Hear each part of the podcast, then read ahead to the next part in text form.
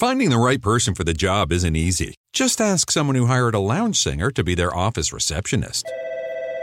Hello, this is Mickey Marquis, and you've reached the office of Doug and Associates. Thank you very much. Catch me Tuesday nights at the Hotel Johnson.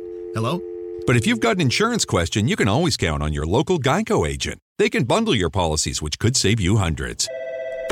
Doug and Associates, this is Mickey Marquis. Hello? For expert help with all your insurance needs, visit geico.com slash local today. Emozioni e forti vibrazioni. Ascoltaci in diretta su www.letteralmente.info. K Radio è sempre con te.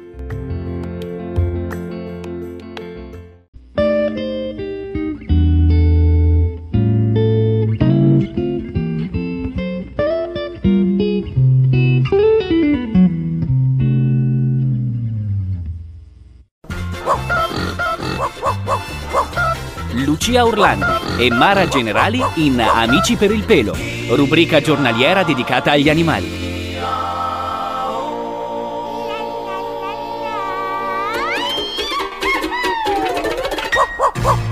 Siamo pronti? Partiamo per tornare indietro nel tempo. Ciao Sì, Lucia! Bentrovati, bentrovati a tutti. Oggi, come sempre, noi parliamo di animali, però parliamo di un animale che tutti conosciamo, ma che nessuno ha mai visto, reale. Lo stegosauro. Stegosauri è difficile trovarli ehm, in giro per il fatto che sono grandi quasi quanto un, un autotreno. Eh, li vedreste se, Se ci fossero.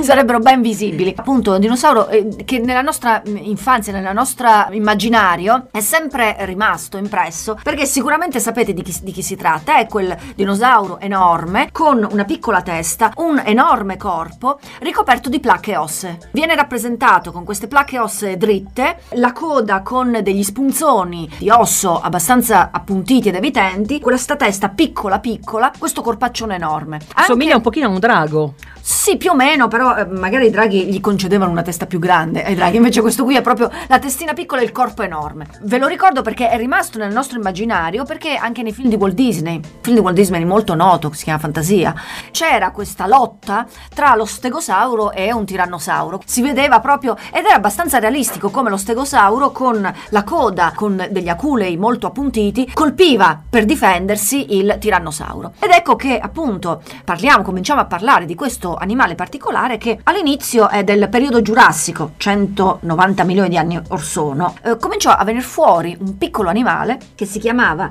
Scelidosaurus, che era una creaturina molto più piccola dello stegosauro che arrivò dopo, che cominciò però ad avere delle placche ossee sul dorso. Le placche avevano un'importanza fondamentale per difendersi dai, dai dinosauri carnivori. I grossi predatori, i grossi carnivori, aggredivano con violenza gli erbivori di grossa mole, soprattutto le aggredivano ai fianchi e dietro. Le placche ossee servivano a proteggersi, se non altro a tenere lontani questi carnivori, in maniera da permettere di poi difendersi con questa coda con gli uncini. Queste placche ossee le immaginiamo rialzate. Perché all'inizio si pensava che non servissero per difendersi, ma per migliorare la temperatura, tipo dei pannelli solari praticamente. In realtà no, sono uh, appuntite, di- taglienti. difensivi. eh, difensivi. Noi ce lo immaginiamo sempre con queste placche eh, sollevate. In realtà le placche sono piegate in avanti, tipo ombrello, praticamente che ombreggiano, diciamo, il fianco dell'animale perché così tengono lontano il predatore che lo aggredisce ai fianchi. Non è facile predare uno stegosauro perché lo stegosauro 9 metri di lunghezza, più di 1,75 tonnellate. Agguantarlo dava una riserva di carne eh, notevole. Notevole.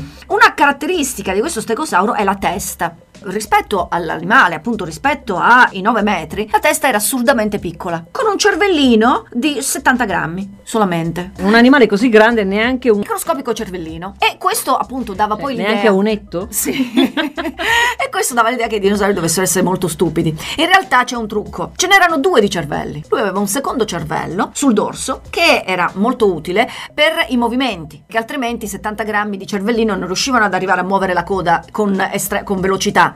Invece c'era un secondo cervello sul dorso, analogo al cervelletto di un essere umano, destinato a Ai movimenti. velocizzare i movimenti e quindi quelli di 70 grammi poteva usa- usarlo per riflettere tranquillamente. Chiaro che le riflessioni Dovevano essere, diciamo, semplici. Semplici. Ma questo animalone così grande, di cosa si nutriva? Ah, questi animali erano tutti, per la maggior parte, erbivori. Era un vantaggio essere così grandi, nel senso che può sembrare un po' difficile um, essere erbivori per il fatto che praticamente tutta la loro vita era... Dovevano mangiare. Dovevano mangiare. Per, per mantenere un corpo di 9 metri, questo poverino eh, passava la vita a masticare. Se pensiamo a una mucca che comunque già è notevolmente grande, deve mangiare tante ore al giorno. Figuriamoci un bestione del genere. Le piante allora erano molto più nutrienti, cioè sceglievano piante molto più nutrienti. Adesso ci sono le erbe e la povera mucca si deve accontentare di erbe, mentre allora c'erano gli equiseti, c'erano delle piante che eh, nutrivano molto di più. Ma questa grossa dimensione in realtà era molto utile a quei tempi. Perché consideriamo che comunque si trattava di animali a sangue freddo, come la lucertola. Non era facile mantenere la temperatura Di tutta questa di 9 massa. metri, di 9 metri di animale. Una massa molto grande però, molto difficilmente si raffredda, cioè ci vuole molto per raffreddarla. Ed ecco che riuscivano a passare la notte e poi il giorno già si scaldavano e gli permetteva comunque di riuscire a vivere molto meglio di animali che invece erano di taglia più piccola, taglia più ridotta, ma con la taglia più ridotta loro quando appena veniva un po' di freddo erano fermi, non potevano muoversi più e avevano bisogno di molte più ore poi per ricaricarsi. Mentre questi animali riuscivano molto agevolmente a ricaricarsi con estrema facilità perché appunto esponevano un'enorme quantità di pelle, di corpo al sole e un corpo così grande si raffreddava lentamente. Quando arrivava il giorno dopo loro erano an- ancora un po' caldini. Mezzo eh? carico. Mezzo carico e quindi riuscivano a caricarsi di più. Esistevano anche ehm, parenti dello stegosauro che vivevano nell'Africa orientale e si chiamavano Kentrosaurus, molto simili, ancora più cattivi. Invece di avere delle placche ossee, avevano sul dorso proprio degli aculei veri Giganteschi? propri, giganteschi che li aiutavano sempre a difendersi dai predatori. Ma da chi venivano predati? Venivano pre- predati da grossi rettili carnivori. Perché dovevano essere molto più grandi. Bisogna dire una cosa, che in realtà i rettili carnivori non erano poi granché pericolosi, perché tutti questi animali di cui stiamo parlando erano tutti lenti. Provate a portare in giro 9 metri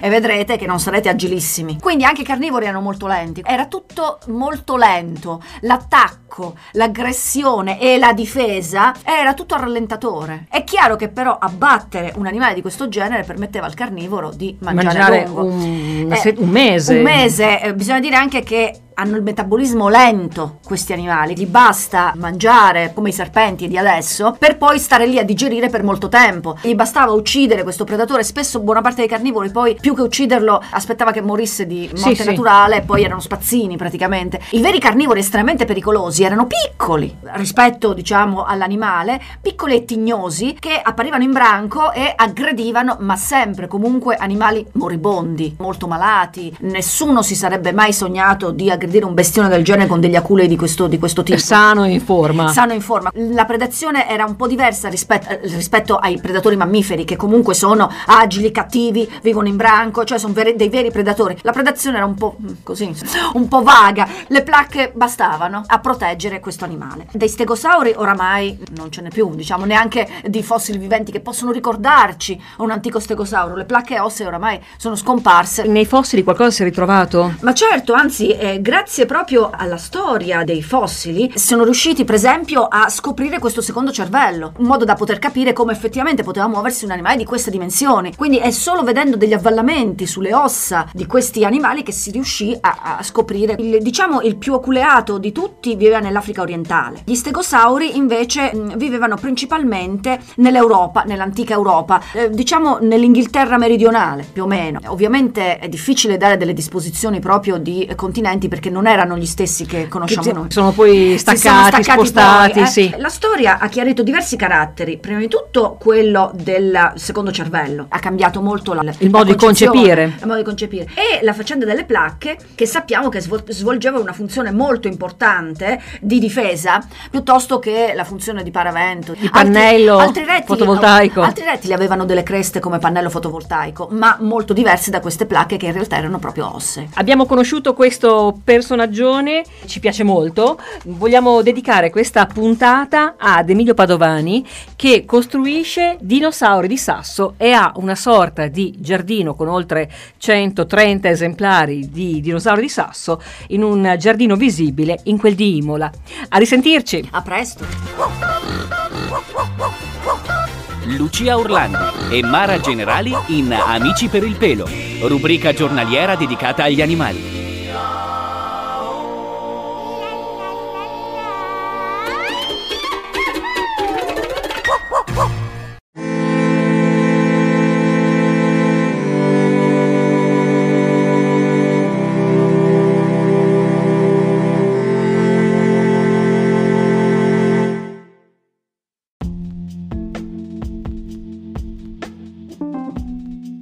Amore e buona energia, letteralmente Radio Yoga Network.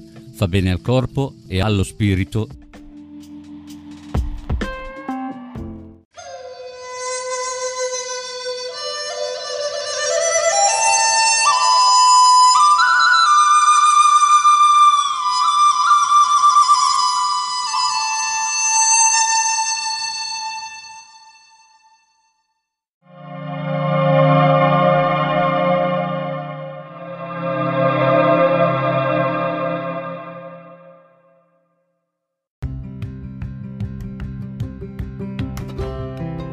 Sei all'ascolto di K Radio, un'emozione nuova. www.letteralmente.info. Dal passato un nuovo presente. K Radio Bologna chiocciolagmail.com.